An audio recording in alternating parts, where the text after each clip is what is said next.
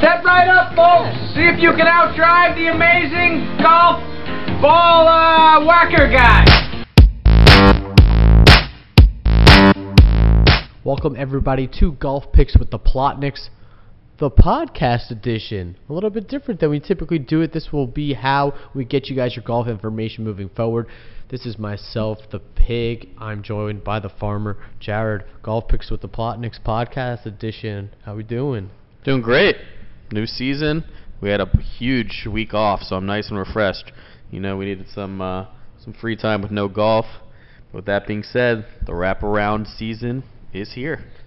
Yeah, I mean, I really enjoyed the off season. It was really great to... Yeah, we had so much off time. We were able to just make multiple trips, not do any research with golf. Nope, that's the beauty of golf. You don't get much time off except December. You know, the one thing to think about, though, although we didn't have golf for one singular week, and that was technically the off season, we really only had a few tournaments and like of late that were, you know, that were 36-hole cuts. We've been doing, you know, 72-hole no-cut tournaments for the last 3-4 weeks, and that changes the whole complexity of betting, changes the whole complexity of, you know, DraftKings, for example, and all those different factors. So it's nice to actually have a real tournament where you got to dig a little bit deeper this week. The field is pretty shitty, and we've only got about 3 guys that are ranked in the top 25 in the official world golf ranking, so it's not exactly the same as what we've been dealing with over the last month or two. No, this is kind of the fields where I find most of my winners, actually, so I prefer these fields where you don't have to just choose between the 50 best golfers in the world. Now, you can find some diamonds in the rough a little later down the board. All right, well, so how we're going to go about this is typically how we used to do it on Instagram Live for you guys. Going to give you a course breakdown, talk a little bit about, you know, the betting board, talk about who we like, and then, as usual, we will post our cheat sheet to Twitter, to Instagram, so that you guys can see everything that we're going to take, matchups, first-round leaders, any prop bets, top 10s, top 20s, etc. But let's just jump right into it, honestly. So we are going to... Week 1 of the season is the Fortinet Championship. I have no fucking idea what Fortinet is as a company, by the way. I don't either, and I don't care. That's not what I'm here for. So this is taking over for the Safeway Open. That's been the name of this tournament for the last 5 years or so. It's played at Silverado Resort and Spa, which is out in Napa Valley, nice wine country. So I'm sure some of the golfers that missed the cut are going to enjoy their time at the vineyards, you know, drink a little vino. Even if you make the cut, maybe you'll still do that. Fuck it, right? You never know. Yeah, and as we'll get into, that's for that reason. It's, I feel like maybe this tournament for some rather than others is more of a vacation than it is a business trip. And speaking of which, you kind of took the words right out of my mouth. This tournament is headlined by Jon Rahm. He's really the only top player in the field. I have no idea why he's playing this week. I certainly don't know what Fortinet is, so I don't know if they're sponsor him or something, and that's why he had to show up. But he's got the Ryder Cup literally next week. It's the only other reason I can think of, because that's going to be in Wisconsin. He's going to California. I guess it's close by. I mean, I don't even think he lives in Spain year-round, so to me it doesn't really make much sense as to why he's playing this week. Anyways, he's headlining the week at 3-1 odds, which is just absolutely insane. And then outside of that, the top guys in the field are Webb Simpson, Kevin Na, Hideki Matsuyama. We got Big Will Zalatoris, who just won Rookie of the Year honors. And that really kind of headlines the top of it, you know, from 20-1 or below, really. But I guess that's kind of where we'll start our discussion before we talk about the course a little bit. But any thoughts on the top of the board? Yeah, absolutely. We've done this show now for almost a year. I mean, I've been betting golf a lot longer than that, and I will say this with definitive certainty here. There is no worse value in the history of golf that I have seen since I've started betting on it than Jon Rahm at 3-1 odds in a 159-man event.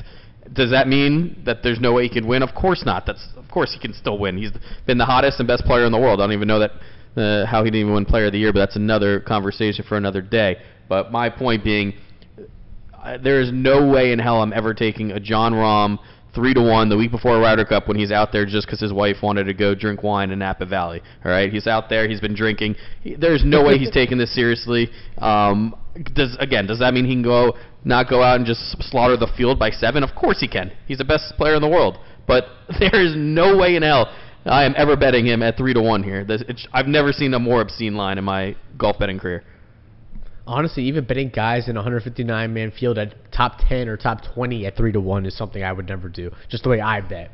I mean, let's just, like, give people a little bit of insight, and maybe they're tuning in for the first time, but, you know, if you're tuning in now because you realize how good we were last year, you got to realize we hit about 12 winners, and every single winner that you and I hit, I mean, I hit 9, I think you hit around 9 or 10, but combined 12 different golfers we hit, all above 20-1. What does that say? Yeah, I mean, we're not just sitting here and taking the top three guys on the odds every week. We can just say we would have won 20 last year if we did that, but we also would have lost a lot more money. So there's a lot easier way. There's no way Jon Rahm's winning this tournament 1 out of every 3 times. It is like statistical, like that's absolutely ridiculous. Like, I don't care how soft the field is. They're still world class players, and it's golf. I mean, anyone can have a pop week. These guys are professionals.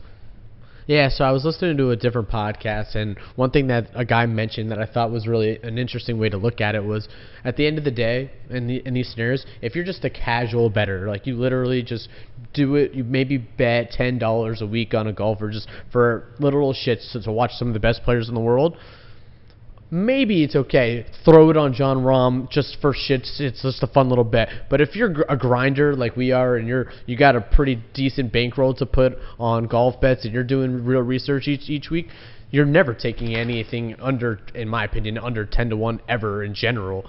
But besides that, I mean, you're always looking for true value because you are a grinder. You want to watch some of these guys that people have never even heard of, and I'm sure we're going to talk a little bit more about that throughout the show. Yeah, that just gets to my points. It's the first time we're doing this for the first year, just kind of how I do things. I know you've talked about in the past, you do it differently, but just to let everyone out there know, typically my philosophy and the way I just align my card, it could, I mean, to your point, let's just say I love someone at 10-1 and I don't see much value later in the card. I think I've only done this like once in the last 5 years of me betting golf, but let's just say I did. I only like to wager between 5 to 6 units per golf event. I'm not going to say I'm going to take 3 golfers. I'm going to take 8 golfers. It all depends on the odds that they are there. So I'm going to risk different amounts based on the odds of guys I am taking, right? So if I love someone at 10-1, I may just put 4 units on him, and then I'd only have 1 other golfer on my card. That's why I normally don't do it, because you want more chances in loaded fields. So, as we'll get into this week, I mean, this tournament was a little iffier for me, a long layoff for a lot of these guys, a lot of new guys from the Corn Ferry Tour that were just promoted. So I only, on my card this week, I'm risking 4 units as opposed to my 5 or 6 I normally do in a different field. But if I liked Jon Rahm, which no way in hell I would, I'd have to put 7 units on just him, and he'd be the only person on my card. There's no way I'd ever do that, like value-wise, and how I do it mathematically in order to make money at this.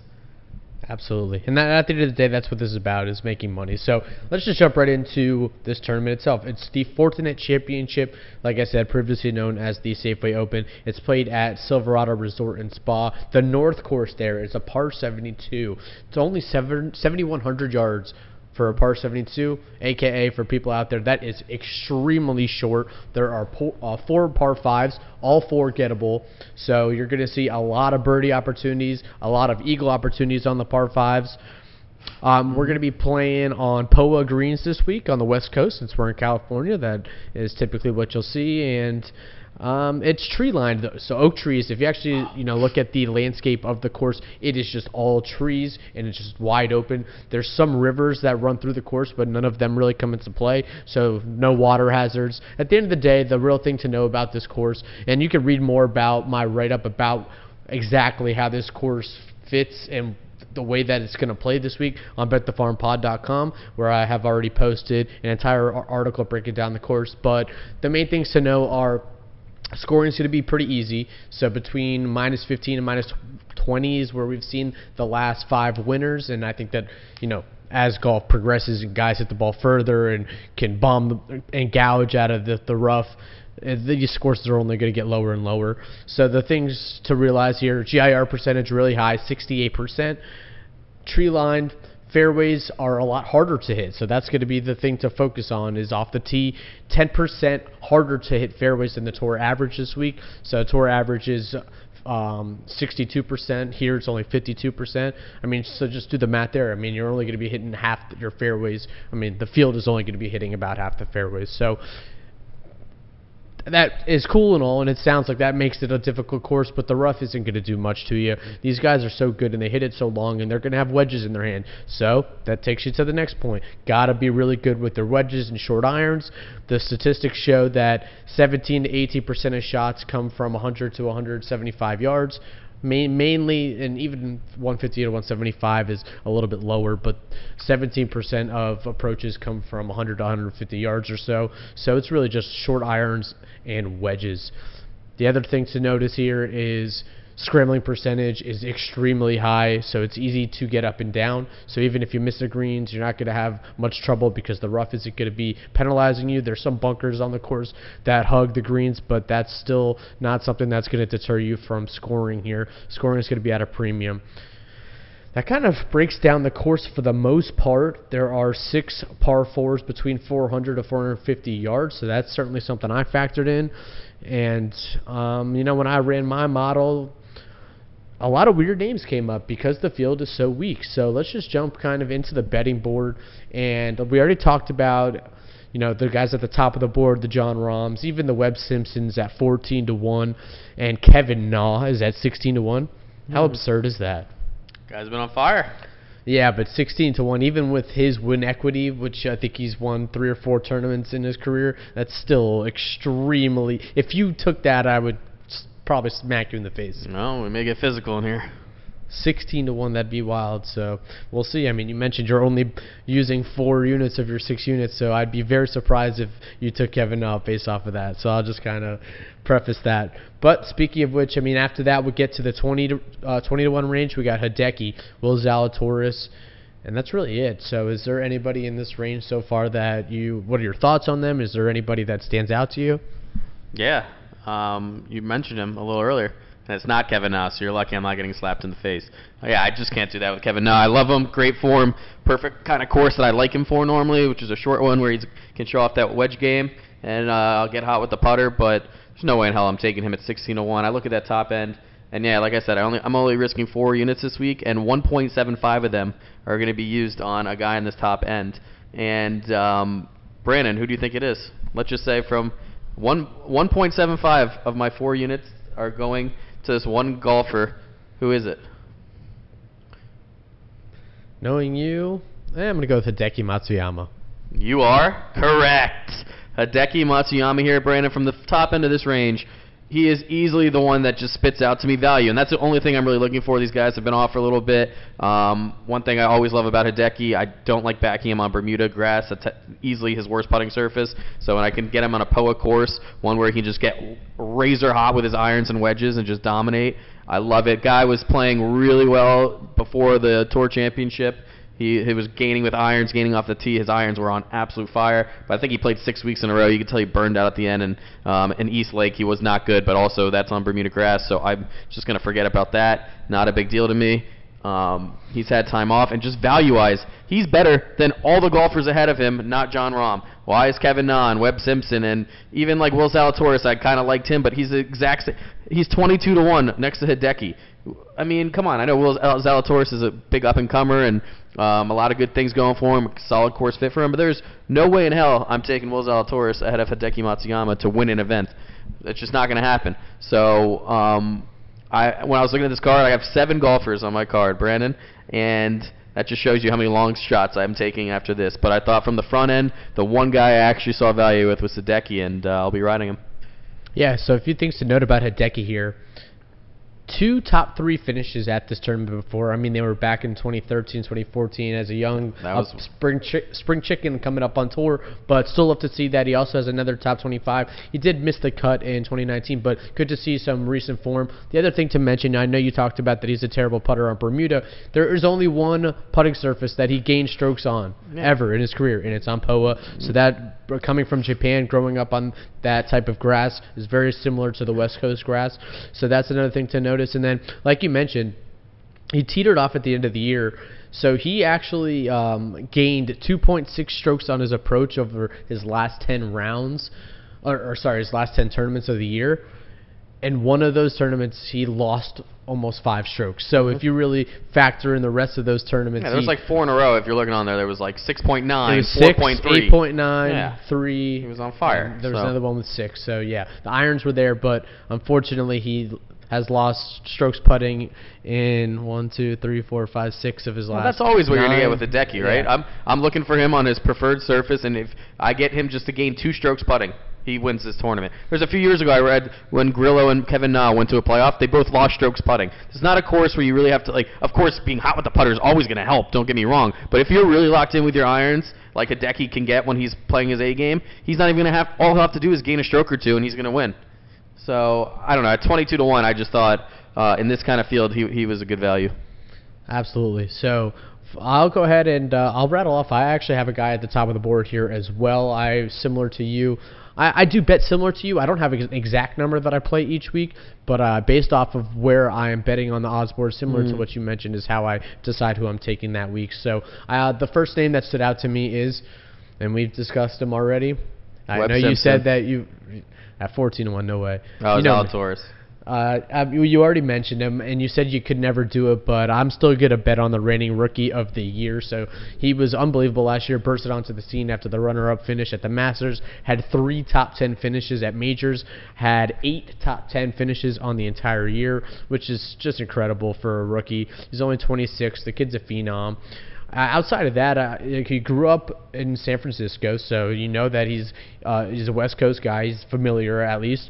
And actually, of the West Coast courses that they played last year, the premier ones, they played Torrey Pines. He finished 7th there. They played Riviera, finished 15th. So I love to see that because those are both POA courses as well. So it's good to see that he's great on the West Coast side of things. He's really great off the tee. So he's last year he actually ranked 23rd in driving distance and ranked 12th in tee to green. So the guy's really good with his driver, which is going to be really important this week. And it doesn't hurt that he ranks 7th in the field in par 5 scoring, which I think is going to be massive because eagles are going to be plentiful, and he's going to, you're going to have to do that. So I love where he's at with the par 5s. Obviously, he's got the similar flaws as Hideki. The guy can't putt, but this is his best putting surface as well on POA. So he's going to be a top 5 betting favorite this week. That's cool, but I just think that he has only one professional win. That was on the Korn Ferry Tour, but this is only his... He technically never had his PGA Tour card last year. He just earned it this offseason. So this will be his first true PGA Tour event with the PGA Tour card, and it would just be apropos that this is the tournament that he won because last year he played on sponsors exemptions all year long and dominated the tour. Yeah, I mean, again, I prefaced when all I said was when he's the same number as Hideki, I'm not doing it. If I had access to a 28 or a 30 on him, I would have taken him instead of Hideki. But like we talk about, for value and just the way I bet, I just couldn't see myself taking him over Hideki Matsuyama. That's all. All right, well, let's move to the 30-1 range. It's led by Cameron Tringali at 30-1, Charlie Hoffman 35-1. That's about it for the 30-1 range. I don't think either of us are really going to have anything much to say. I do like Charlie Hoffman. He popped extremely high in my models. More of a DraftKings play. I don't think he's got the win equity for me. Similar to Tringali, I just think that these guys are really good guys that you could take in DraftKings, but not people that I want to bet on, an outright bet on. Yeah, especially at 35-1. Yeah. These guys in a regular field are 80 and 90-1. Sometimes, yeah, but I mean, Hoffman has been fantastic. I had an eye on him. I just, at that number that I had was like a 35. I couldn't pull the trigger. If I had a 50, he probably would have been on my card. But again, this is where you gotta make your decisions, and making decisions like that over the long haul of the year is how I remain profitable. So I missed out on him. I have nothing until the high 50s actually. I was just gonna mention, so getting to the 40-50-1 range. We're getting to Harold Varner at 40, Sebastian Munoz 45-1. Your boy Cameron Champ, a defending champion here, only a few years back, at 45-1. Mito Pereira at 50-1. And as we get up to the 55-1s, we get to Grillo. Like you mentioned, was in a playoff. He also won this tournament 5 years ago. His first ever PGA Tour start, similar to Sal Taurus. So that was another correlation. And Max Homa, Chez Reavey, tell us who it is that stood out to you in this range, because for myself, I didn't really like any of them. Yeah, I mean, no one really popped to me there. I know you're reading predominantly our future sponsor, DraftKings Sportsbook, but I actually had access on another book, and it's my second bet at 59-1. And I got, I mean, my homer, it's just a homer pick, Mito Pereira. And 59-1 for him. There's one stat I just saw that really stuck out to me, but look, I don't have to. Anyone that's been a long-time listener, especially at the end of last year, heard me betting on him every single week, and we had a great run with him at the Olympics and hit a plus 1,600 top five bet on him, and we should have hit a bronze medal bet on him when he had a 10-footer to win the bronze and missed. But either way, he's been profitable for me thus far. The guy won 3 times on the Korn Ferry Tour last year. He was already been competing on the PGA Tour, and he got burnt out at the end, like we talked about. He played 7 straight tournaments, including flying to Tokyo and back and playing nonstop. Now he's had like a full month off. He's regrouped. He's refreshed. And a stat I saw, which is fantastic, they said in his season debuts, since he's become professional, when he's had like over like a month off before a new season and his first event, he's finished 2nd, 3rd, and 4th in 3 separate years. So I mean, that has something to go with my point where he just has got a full month off after playing 7 straight weeks. He's recharged. He's ready to go. He's playing in a weaker field, and I think he's going to be. I mean, if you look at his numbers, in those 24 rounds he just played on the PGA Tour, only like Jon Rahm, Cantlay, and 3 of the other studs had better numbers than him. Tee to green.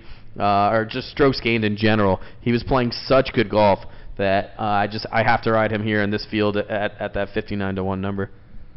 Yeah, I mean, his stats are a little skewed when you try to look him up on strokes gained metrics because he only mainly played on the Korn Ferry Tour. Yeah, I'm talking only about his PGA Tour starts that he's had. There's only like 5. Yeah, I mean, he had about 7 starts, missed 3 cuts, and had a fifth place finish at the Barbasol, 6th place at the 3M Open, 34th at John Deere. So it's good to see that he is good against bad fields. Well, also keep in mind and the one thing that stroke teams isn't going to show it. That's against some of the best golfers in the world. So.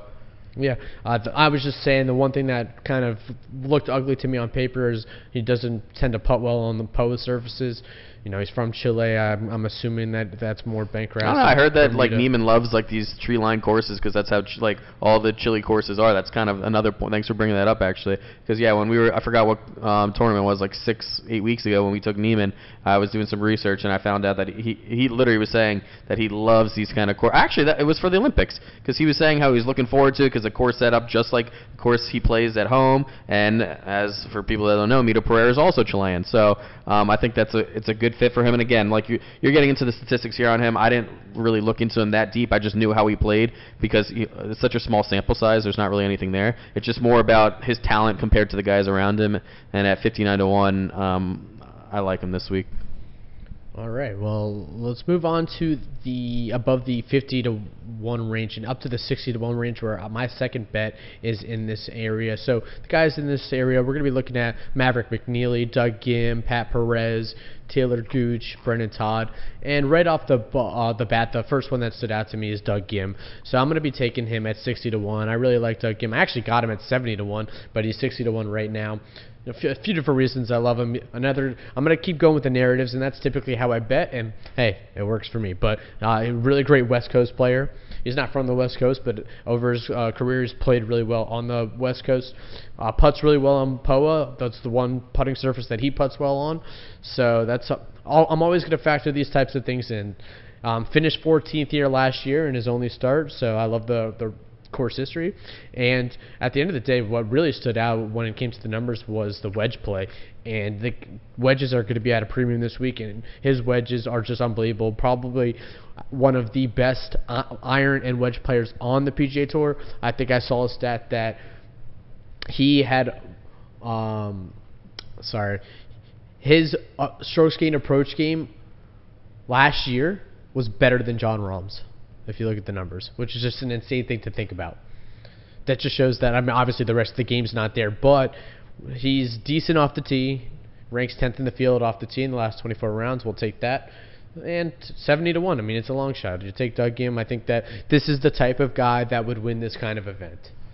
For your just for your benefit, I hope I'm mooshing this in your direction, but I think you're turning into Doug Ghim the way you were with Tony Finau over the last 3 years, where you're just going to keep hammering on him, betting him, and then that one week you take off, he goes out and wins a WGC. So I'm just saying, because you backed him a lot last year. You liked Doug Ghim a lot. That's all I'm saying. I hit on Finau. Well, not Indirectly. It was not an official pick. We're on this Golf Picks with the Plotniks show. You did not say on Golf Picks with the Plotniks you were taking him that week. And you know what I did? I had FOMO, and I took it at midnight that night, and guess what it hit? Because FOMO bets are what I'm going to do. And Doug Ghim, yes, he's turning into one of those guys where I'm going to hit him on a FOMO bet eventually. Hey, like I said, I hope I moosh it for you. That's all I'm saying. But I'm saying see, but at least with Finau, it was 45 to 1 and not 25 or 28 to 1. The luxury of Ghim, not that he's knocked on the door like Finau ever did. The amount of times that he runner-up for me or top five was absolutely insane. But Ghim's got the tools, and I think that 70 to 1's a decent number for him this week. And let me just follow right back up with a guy that I got at 60 to 1. I went with Ghim just because they're both technically 60 to 1 right now. But the other guy I love in this range is Pat Perez. I'm actually going to put a little wager on him as well. Guy's in unbelievable form. I mean, he's 45 years old, but somehow the guy is playing the best golf of his career. 4 top 10 finishes in his last 6 tournaments. You would never have thought that, but the guy's just been striping the ball. A lot of the things that stood out of my model, crushes par 5s, number 1 in the field in strokes gained on par 5s over the last 24 rounds on the field, putts really well on POA. He putts really well on every surface. The guy, if you go look at his putting stats, I mean, he gains strokes putting every week. It's unbelievable. Really got to get that iron game going. And the problem for him, obviously, is he is one of the shortest hitters on tour. You know, he's one of those guys that's self-deprecating in a comedic way where he makes fun of himself, kind of like Kevin Kisner, about how he hits a short. There's no way he could contend there. He's one of those guys, but he tends to play well this time of year when the fields are weaker. And where he's a West Coast guy, too. He's always used to – I mean, 5 years ago when I was paying attention to golf, that was the one thing I always heard. He would always come to play on the West Coast at the beginning of the season because that's where he's from and comfortable, so – yeah, and he had a top 10 finish here last year, so gained 7 strokes putting that week. I mean, that's kind of an anomaly, but that means that maybe, you know, sometimes there's certain courses that meet people's eye. For example, Jordan Spieth in the Masters, you know. Very extreme example, but you get my drift. I could definitely see the Spieth-Pat Perez comparison there. I mean. I'm kidding. I mean. I have nothing in this range and nothing against you. It's just I have 5 guys between 100 and 130 to 1. And in my opinion, it's just like I thought the whole 60 to 130 range were all very, very similar players. So I opted to go for 5 of the guys between 100 and 130 instead of 2 of the guys in the 60s. Can you tell me why this guy named Chad Ramey, who I've never heard of, is 70 to 1? Yeah, it's a guy that they're – yeah, I read like a whole article on the 25 guys who got promoted, and he was like – the guy listed his top 25. He was like 7 or something. So he's a guy I'm sure we're going to be learning a lot more about in the upcoming months. Yeah, I mean, you kind of – and another thing to talk about is a bunch of these guys that graduated from the Korn Ferry Tour, they're all going to be starting at these types of tournaments, try to build up some FedEx Cup points, try to make some money, of course, and just, you know, get their feet wet on the tour. In the same range, you got guys like Aaron Rai, who's actually coming from the European Tour, but got his card from the Korn Ferry Tour Finals. Lucas Herbert as well got his tour card. I think he'll be an interesting guy to watch. I think he's one of the guys that's really great off the tee, bombs the ball, but the rest of his game's atrocious. Who else is in this? Taylor Pendrith that a lot of people are talking about, but I'm not taking any of these guys. I mean, I need to see some true data. That's how I bet. So that being said, yeah, I mean, the only other name to talk about that has good course history here and under 100 to 1 is Phil Mickelson, you know, the reigning PGA champion. Yeah, he has really good course history here, but he fits the exact narrative for what you said. He's out there just he's drinking a lot of wine, yeah. He'll just be having a good time. Phil showed us one week of good golf. I'm not touching him at 81.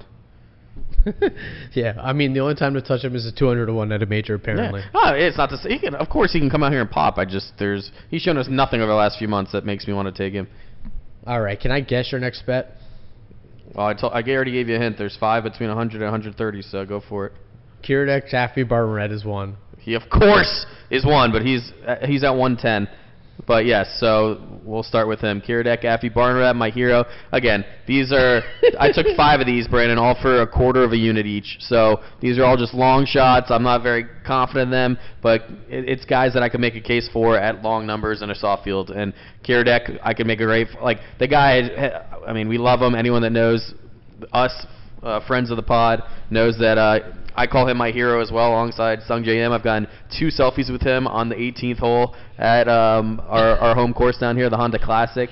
Guy's very friendly. He's also known as a sex iguana. He blows just clouds of smoke. If you don't know who he is and you're listening, please Google him. And if you can't spell his name, because you probably can't, just type in, try as easy as you can to type in Aphibarnrat and put golfer at the end.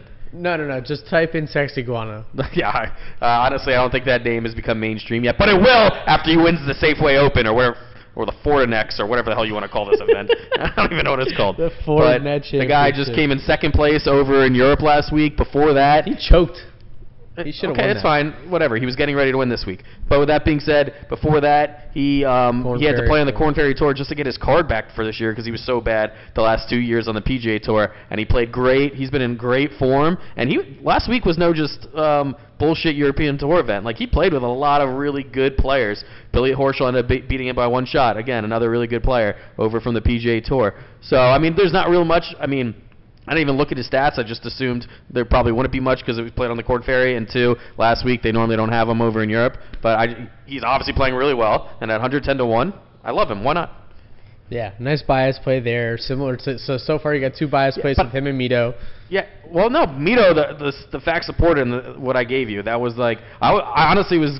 When we talked a few days ago, I was like, I don't even think I'll be taking him this week. Too much hype. But then I saw a 59 number. At 50, I probably would have been out. But, I mean, like I said, the recent form and the fact that he has – when I read that stat of him off a layoff starting a season, I like that a lot. It's like we talked about. If you're going to give me guys like Harold Varner or Charlie Hoffman or Cameron Champ ahead of – I mean, I know some of those guys have win equity, Sebastian Munoz, but – I just feel like he has a better chance to win than those guys even though that's why, and I get a longer number on him. So I don't think that was – it is kind of a homer play, but it was more of just he's become a homer due to his numbers and how he's performed. It's not really anything else. Kiradech, that's a lot more of a homer play, and I'm more willing to do that at 110-1. So, all right, my 110-1 play is Hammer and Hank Lebiota, another one close, near and dear to our hearts, FSU Seminole alumni, but at the end of the day, I mean, the guy's just been in unbelievable form. I mean, we saw how many top 10 finishes he had and how many top 20 finishes he had last year. He, similar to what you were talking about earlier with Hideki, he just got burnt out at the end of the year and he missed a few cuts, but prior to that was having one of the best seasons on tour out of any of the young up-and-comers. The main things that stood out to me is approach play, his wedge play, and his par 5 scoring, absolutely all popping in all the models.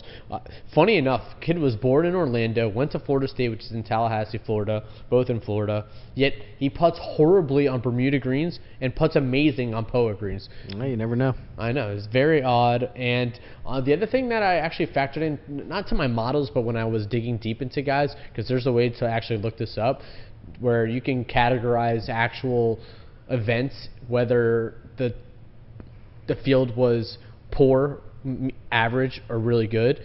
And he actually dominates in poor fields. So his strokes gain numbers in poor fields is very high compared to playing in tougher field events. So I think that at 110-1, I can see this guy having a breakthrough win. I was wondering if we were going to make it through this podcast today with not having one same pick, but we won't because I'm on Hammer and Hank too. Yeah. 110-1, everything said. Like, again, the guy was in great form. The one thing you didn't mention that I liked about him as well is he's a type of player I'd much prefer on a shorter track, and this is a shorter track. He's not known as one of the biggest hitters off the tee. He's not the best off the tee.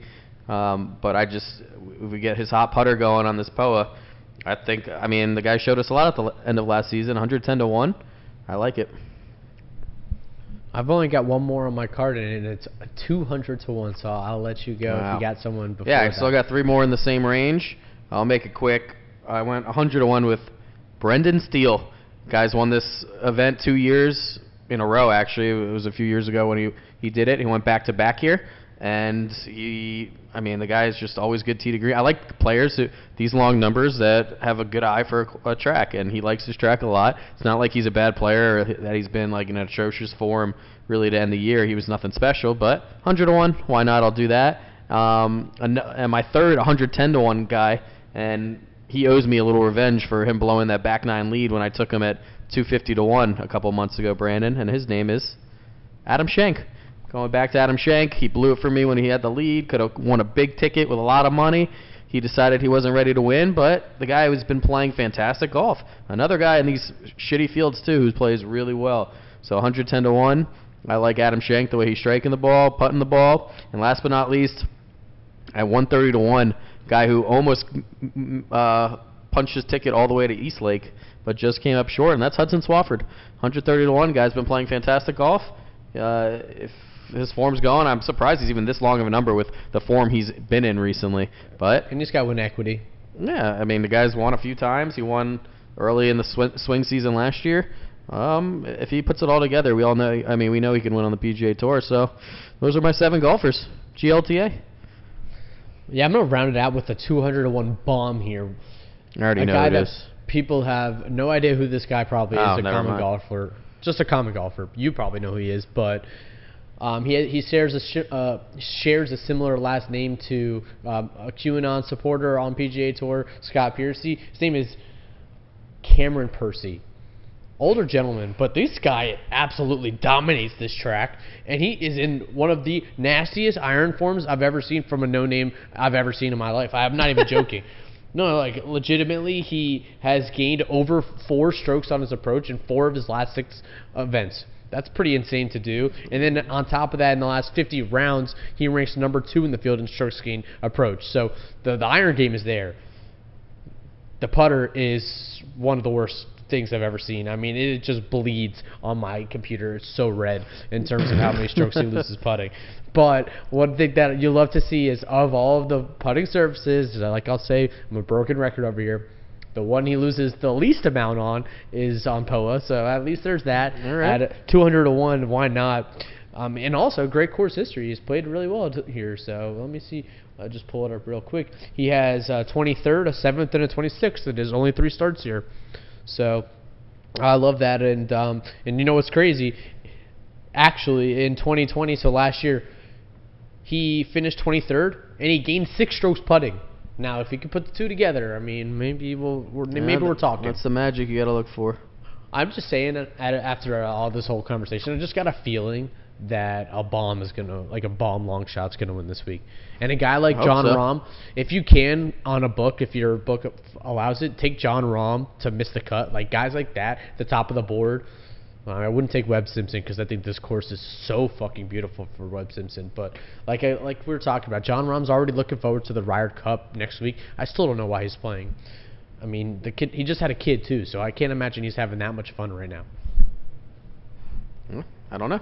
But I'm certainly not taking him, I'll tell you that much. Fortinet Championship 2020-21. This is the beginning of the 2022 season, as they'll call it.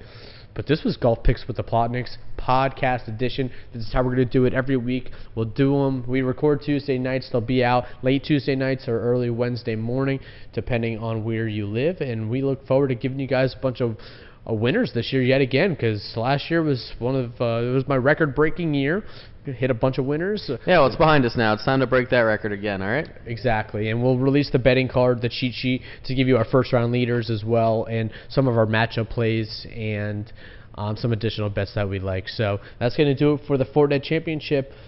I look forward to seeing you guys next week. Peace.